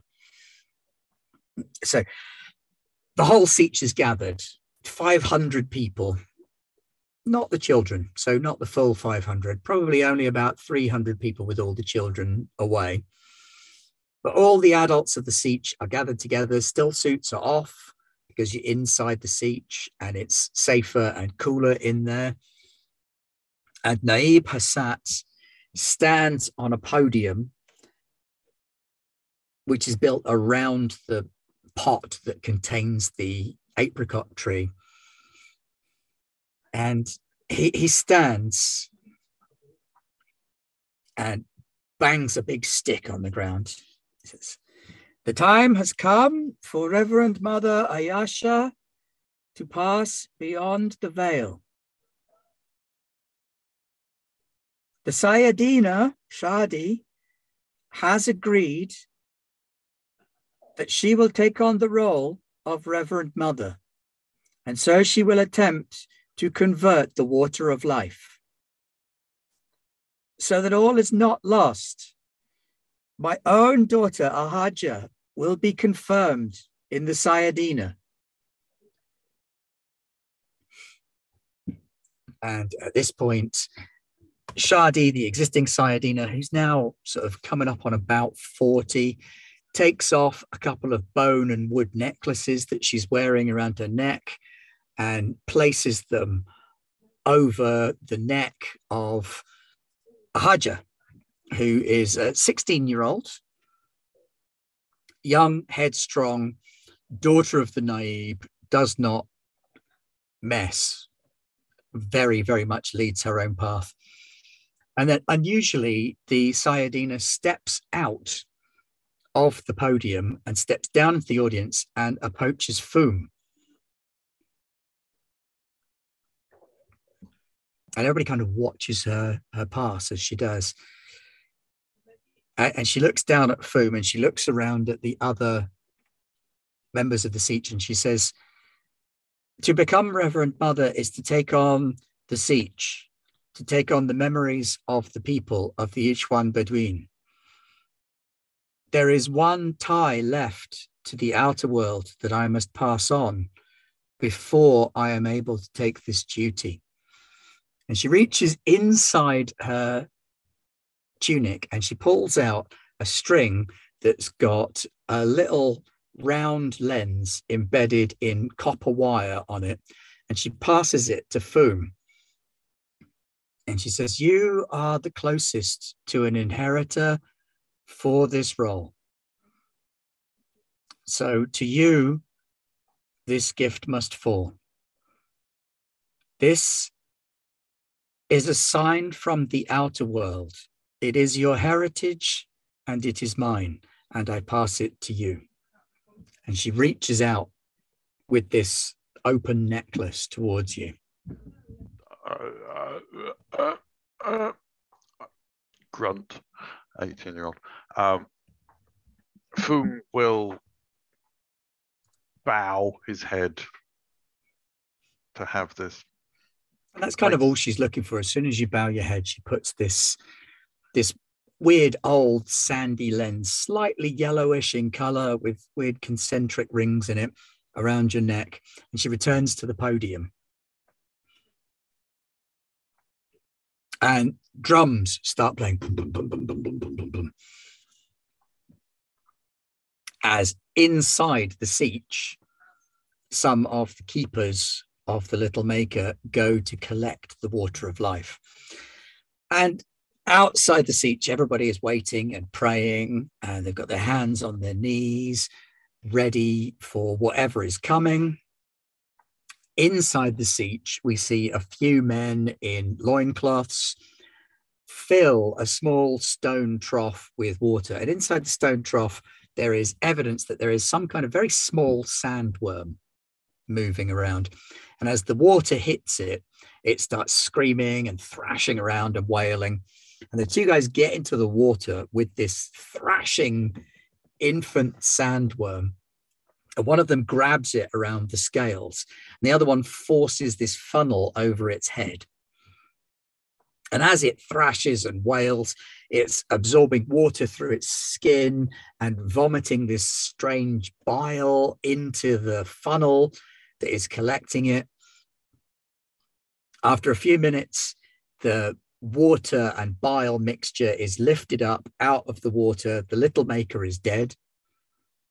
And one of the men walks out of the sietch carrying, soaking wet from the waist down, so much water. There's a month's water rations just on his lower body. And he's carrying this leather pouch, which has a small bone like protrusion at one end. It's all sealed up like a bottle or water skin containing the bile of a little maker. And he brings it up to the podium and he hands it up to the Naib. And Naib Hassat says, Sayyadina Shadi will now change the water of life. And Shadi kneels down in front of him and he opens a tap on the side of the water skin and lets some of this worm bile and water mixture flow into her mouth. And she drinks it down and immediately collapses onto the podium and starts thrashing around like she's having some kind of holy fit. At the same time, the existing Reverend Mother, the ancient Reverend Mother Ayasha, um, her eyes just sort of roll back in her head and she shakes slightly in her seat. Something is going on between the two of them that none of you can sense or see or identify. Everyone around you is praying and rocking from side to side and around in a little circle and chanting. And after what feels like an eternity, but it's actually closer to only about three or four minutes, the Sayyadina stands up, gets to her knees, clambers to her feet, takes a deep breath,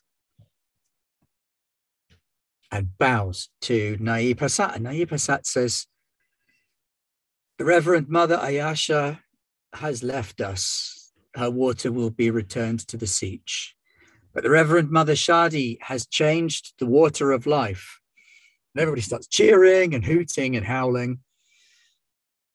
And the remaining water of life is parceled into small cups and drinking vessels and everybody starts taking some because when she changes the water of life in the mouthful that she has, it changes the water of life in the water skin as well.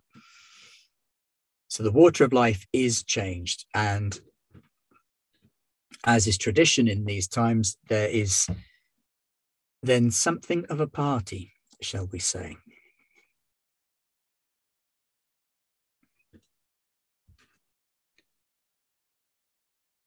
So the, the, the nature of the, the party that occurs after the water of life has been changed is more of an orgy than anything else. So there's a big old spice wine party with everybody getting it on, and that all happens.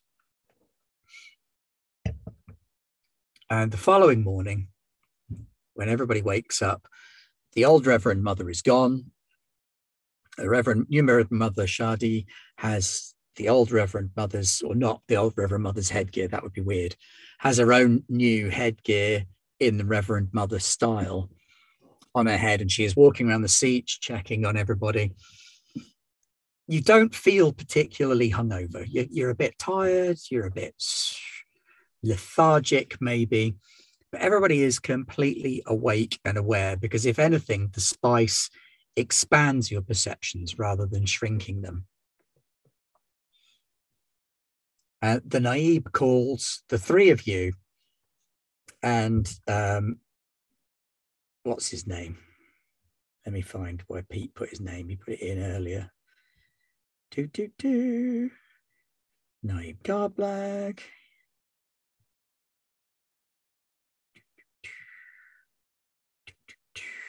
Battle of Duty.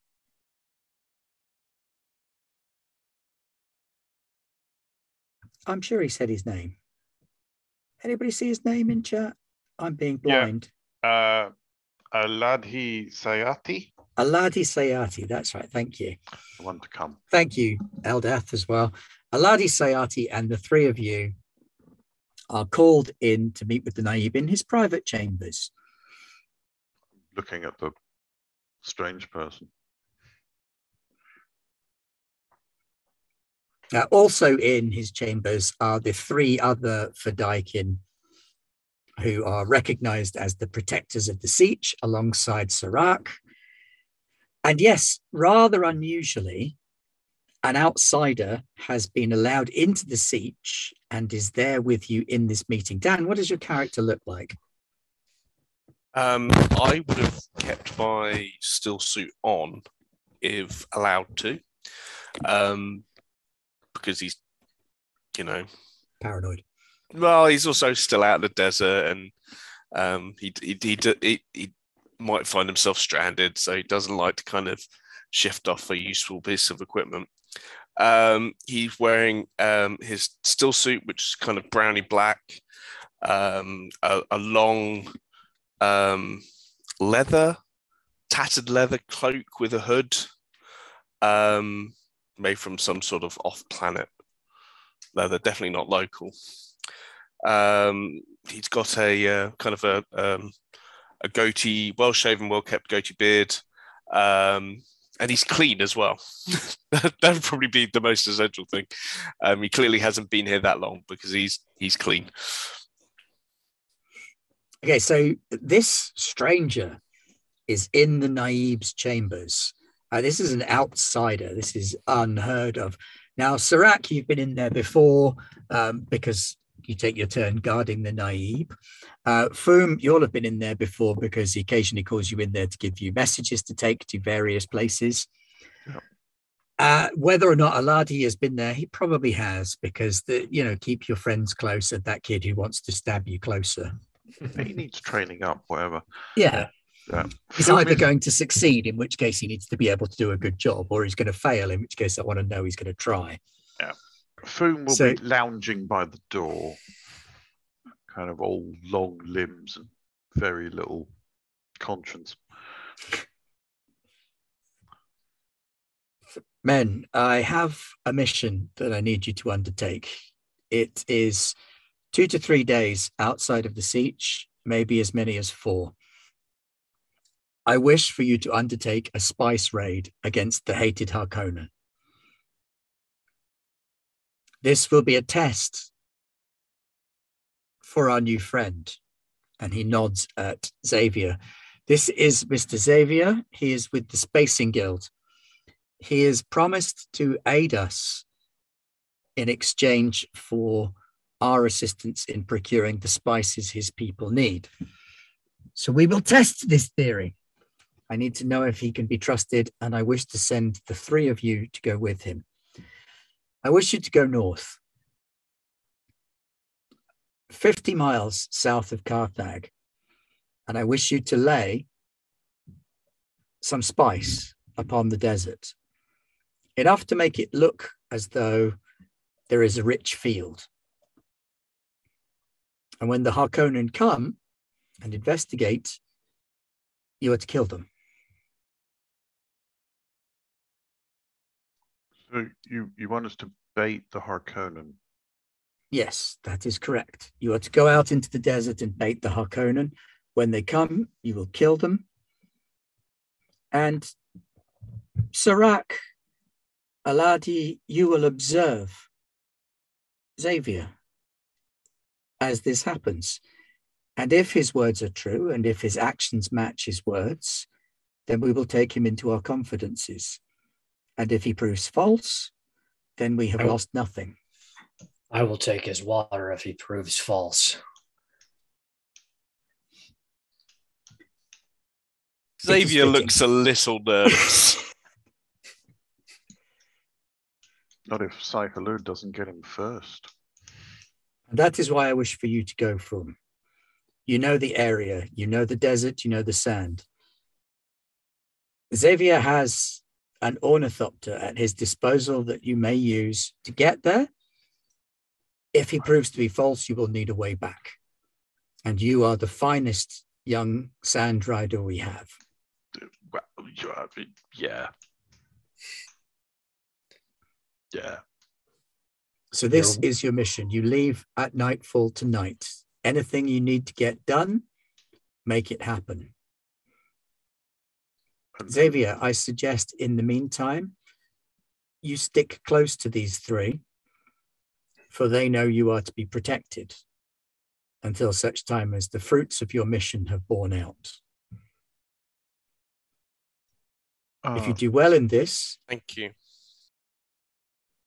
we will give you a seed and the trust of our people. well, High honor indeed. yeah. Uh, Sirac is just staring daggers at Xavier until he proves himself. He's just like he's just water waiting to be taken. Xavier fidgets from foot to foot. uh, uh, Mr. Xavier, um, could I see your ornithopter? of course, it's um, hidden just outside the sietch by um, some rocks and covered with a camo net. Oh, oh, can I go see it now? Can, and look at the. Yes, the go. Can, can I? Okay. Go. Gone. Again, all limbs just. As you're about to leave Serac, the, the Naib stops you and he says, I was going to tell you that if you need to claim his water, so be it. But that decision has already been made. Thank you, Naib. I know my duty, and your will will be made manifest. Good, good. And then uh, Sirac would walk out and be like right on Xavier's three o'clock the entire time. I mean, inches away from him. okay. Right, what's your order, ornithopter like, Xavier? Because Um, Foom really wants to see. it's um, it's well used, but very sturdy. Um, one of the one of those models that can be easily repaired and maintained. Um, can take a, a battering from the from the sands and the desert and the wind, but it's not lofty or high tech or um, you know gold and gilded or whatever. it's you know bit run down, but it's reliable and easily fixed. Still probably one of the best ornithopters that Foom has seen. Well, it's in one piece. for Yeah, start. that's a star.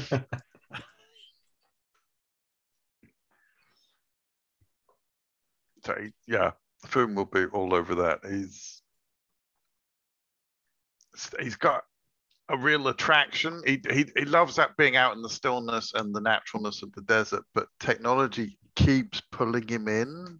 And ever since he got the lens, he's been kind of just mm, whenever anyone's not looking, he doesn't want anyone else in the sietch to see it because it again paints him as not really Not part of there. But every time he gets a moment, it's like, it does. It, it does. It does it unlock? Does it tell me something? Do, do I hold it to the sun and there's a message? Help me, Obi Wan Kenobi. Um, so yeah, he will be all over the ornithopter, climbing on it, tapping it, probably trying to prize bits off it. Now, Dan, if you would like to make a truth and understand roll, Hey, first roll of the game. Hold on. Yeah. Dice. if you have anything to do with heraldry, which I don't think you do, I believe not. I'm No. told I didn't need that.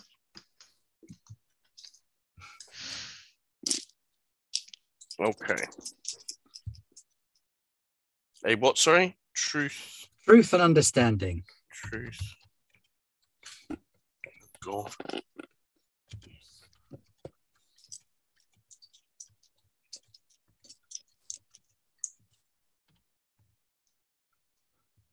No.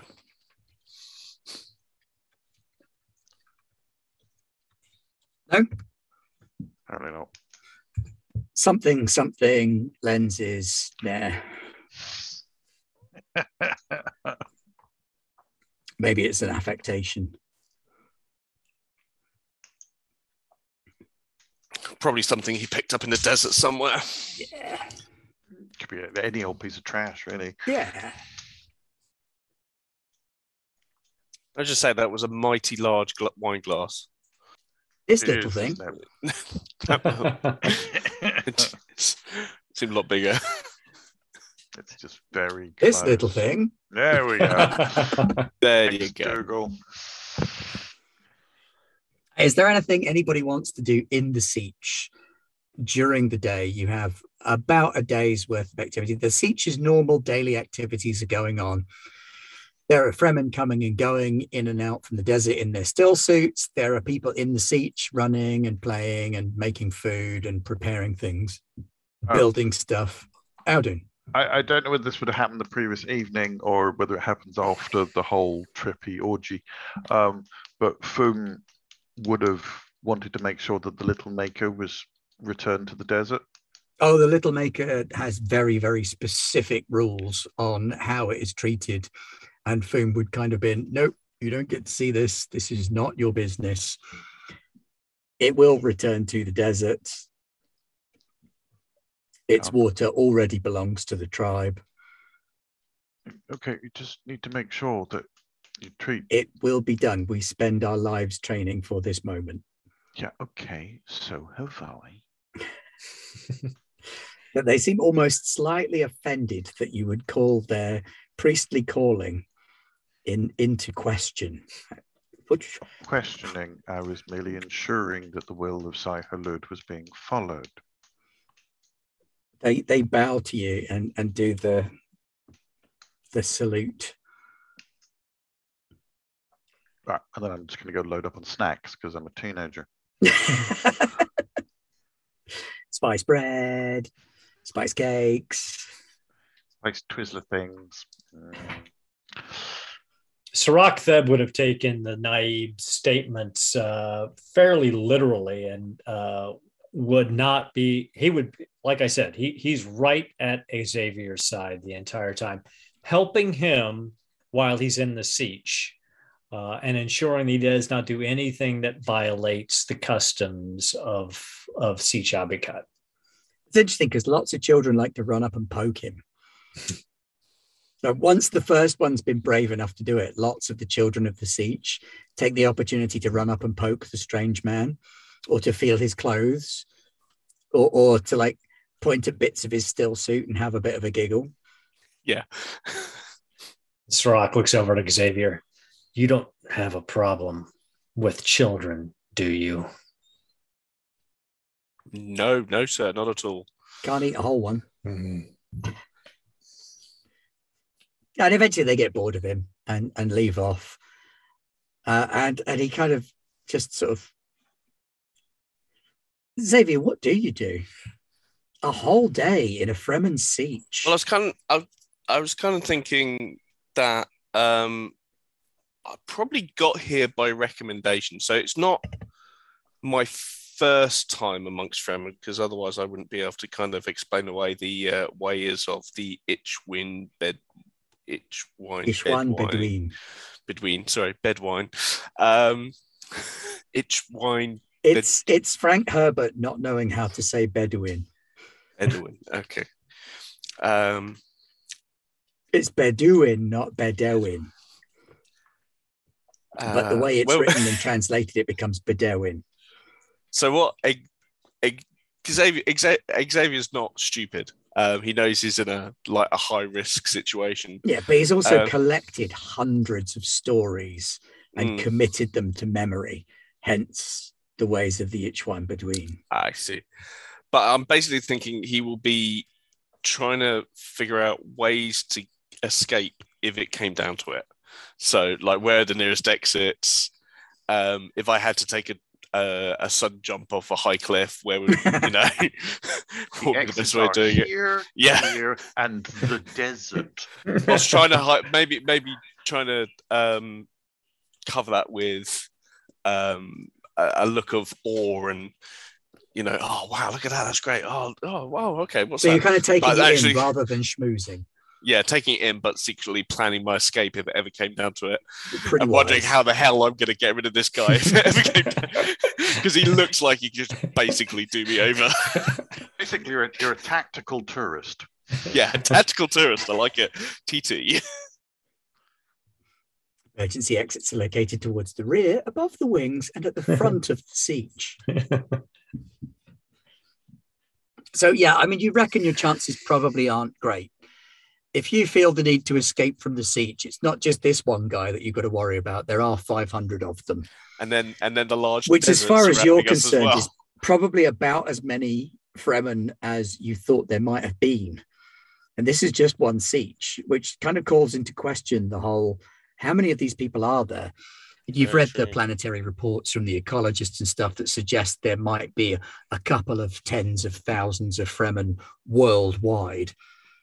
And yet here's half a thousand of them all under one roof. Ma- like, make "Mm." kind of impl- makes you think why they want us to um to not have those satellites on. Well, no, it doesn't. It makes it very clear why you don't Yeah, want satellites. Uh, that and the fact that it keeps coming back to this apricot tree. It has green leaves. There are actual fruits growing on it. This thing should be absolutely impossible. And yet here it is, growing in the deep desert, Where do they an find the water apricot for tree. it?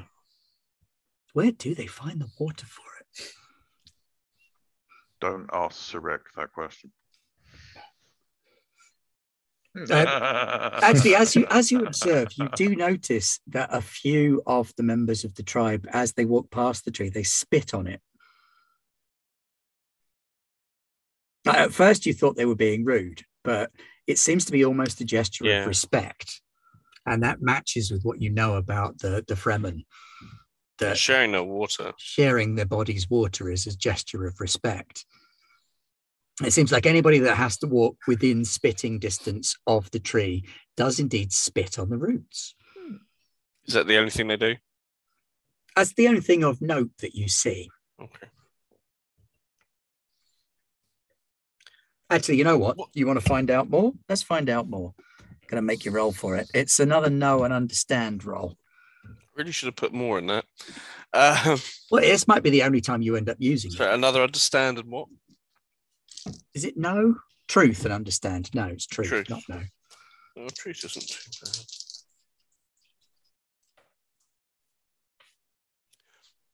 No again. So you're rolling 2d20 and you're gaming for under your total. Yeah, still the no.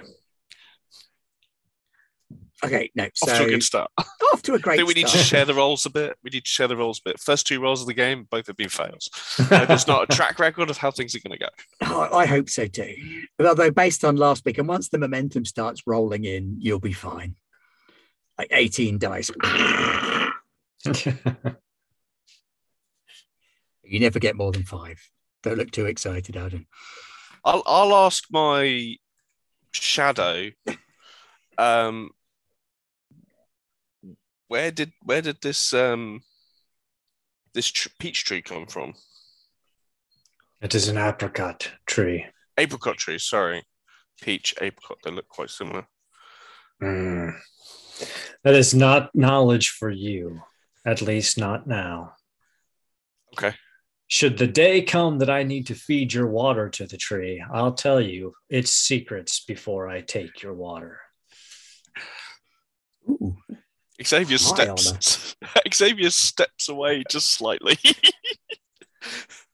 But that is all right because you are a trusted friend of the Sietch, are you not? I Hope to be. Then we shall have nothing but firm friendship between us. But he still looks at you like he's going to kill you. Jolly good. So as evening approaches, if you've got nothing else you want to do, anybody else got anything else they want to do? No. No. Uh, Foom will just be avoiding chores, which I imagine he's not used to having a day off, frankly. Um, so this is all a bit weird. So he's make sure he's staying out of the way, uh, and if he can entice any of the slightly older teenagers who are also dodging chores uh, to come look at his ornithopter. Um, You do find yourself getting glared at by um, Sayyadina Ahaja, who last week would have been doing exactly the same thing and trying to dodge chores. But now she's an important priestess. do you want to see the ornithopter? Very well. You may show me the Outlander's craft. Yes, it's, it's important for the sietch that we understand such things. Agreed. This is for knowledge. Absolutely. So she lets you show her the ornithopter. Um, I'd say don't scratch the paint, but it hasn't got any. Actually, Actually, outside of the sietch, she's a little bit more relaxed with you because you're of a similar age, and yeah, you get oh, the impression. it's kind of sweet, really. that she's she's kind of been thrust into this job a little bit sooner than she'd anticipated. promoted a little bit early. Um, Yeah, so um, There are flashes of teenager from her as you poke at the craft. yeah, these these are the baffles. They stop the sand going in, I think, and um, clearly these are um, wing stumps, and it's a little bit beyond Foom, I think. It's even more beyond her though. She says, "You know the technology well." Uh, why, thank you. Um, yes. Uh, have you heard about the mission? My father thinks I am unaware of what occurs, but I know that there is something afoot. Do, do you want to know about the mission? Just trying to look cool, nonchalantly leaning on the ornithopter. For now, no. Tell me about your success when you return. Uh, thank you for your faith, Reverend Mother. You are Abicat.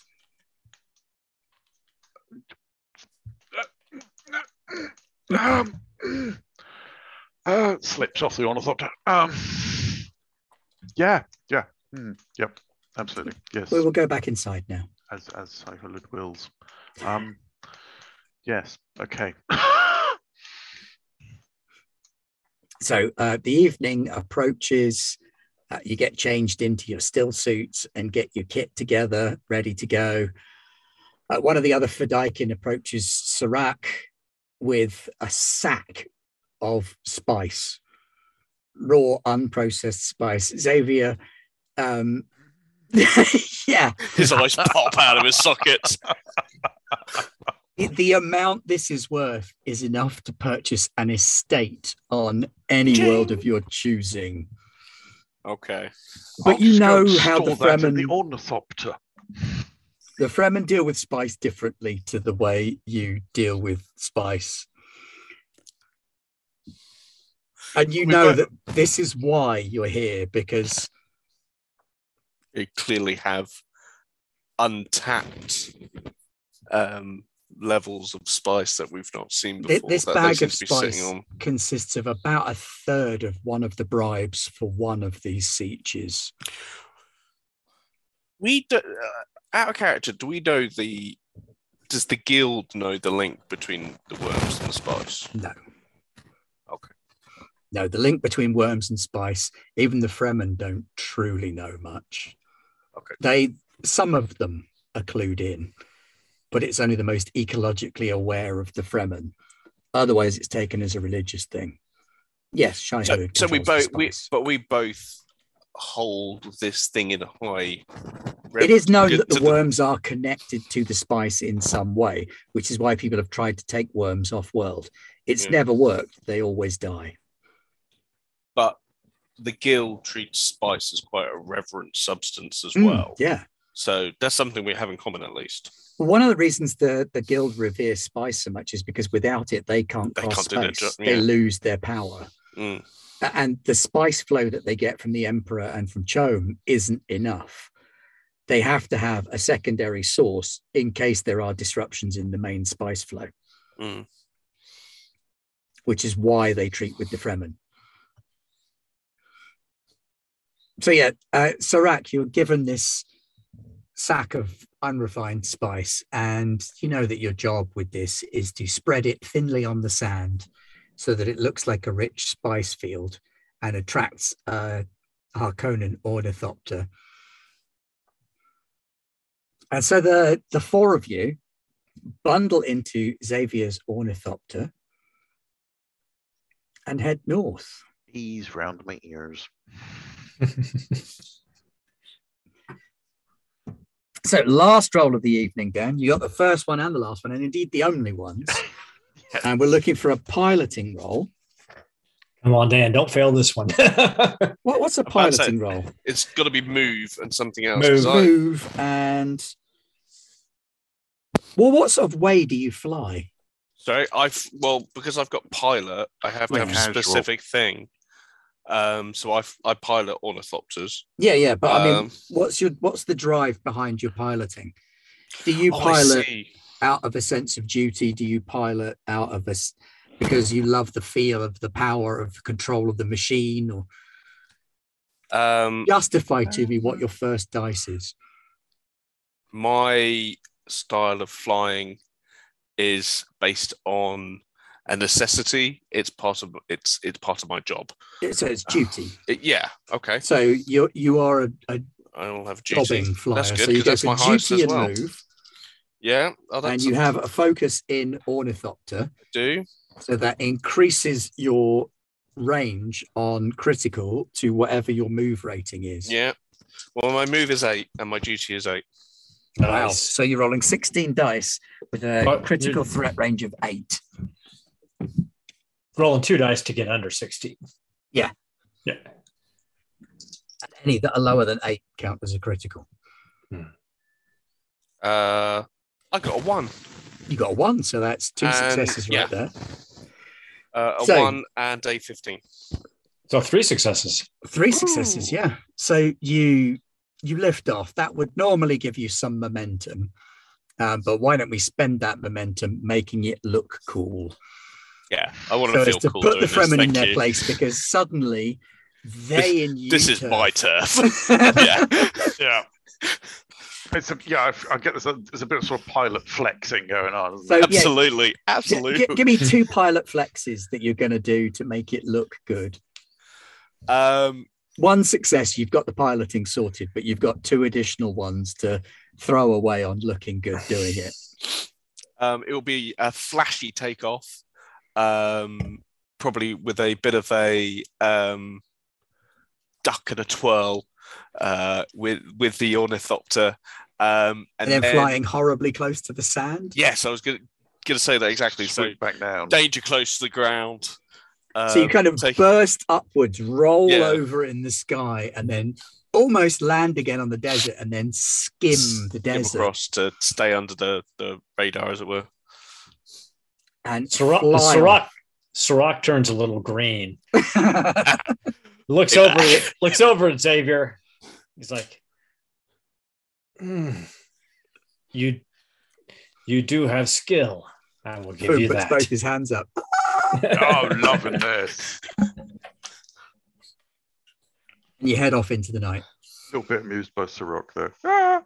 And that is where we will leave off for now. Um, please do join us next week for the first proper session where we find out what happens on our little spice raid with Raid. our four intrepid adventurers, three Fremen and friend. Xavier is like the Scooby Doo of this party. I feel that. I feel it. Um, I don't know if anything's happening tomorrow on Garblag, but later tonight there is some Achtung Cthulhu happening Ah. on Garblag North America, 9 p.m. Central Standard Time. which is like Uh, it's 3 uh, a.m., 2 a.m. let's see. Hold on. It's uh, seven and add eight, 10, 12. Yeah, it's like at, at midnight, I think, for you guys. Maybe. No, that's only three hours difference. No, oh East yeah, yeah, Coast no, is no, it's five like hours four, different. Yeah. Central is six hours Yeah, different. yeah, so yeah. no, you guys are eight hours from mi- off of me, and we eight it at hours from you. Yeah, six from so- Central, five from East Coast. So yeah, So it's later anyway. Yeah. Uh, if you are joining us on Twitch, don't be afraid to join us also on the YouTubes, Yeah. where you can see um, our first season of Dune, where we did House Dargush, where we had house creation and went through a whole little story sent 18 years before this one, Yeah. which introduced Foom's dad, This will and- be remembered. Shadi Abicat as a character as well. But there is plans to have a third one set 16 years hence because it is the year 10175, I believe, the year of the birth of Paul Atreides. He is being born while these shenanigans are occurring. So how, he is how, pooping in nappies while you guys are having adventures. how long have the Harkonnen been ruling here? Um, on and off, about 30 years. Okay. there was that brief period where um what's his name uh fenring came in took Oh, over for a little while Oh, he was a dick.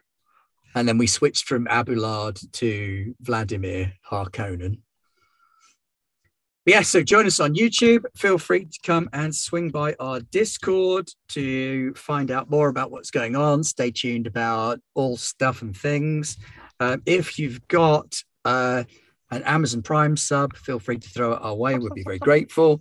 Otherwise, we will see you next week. Tuesday next week, we have Roads and Ruins, Nope. in which we have only discovered one road, but two or three ruins. that's probably me again. Um, next Wednesday, there might be something happening. yeah. next it's uh, Thursday, the- we got more of this.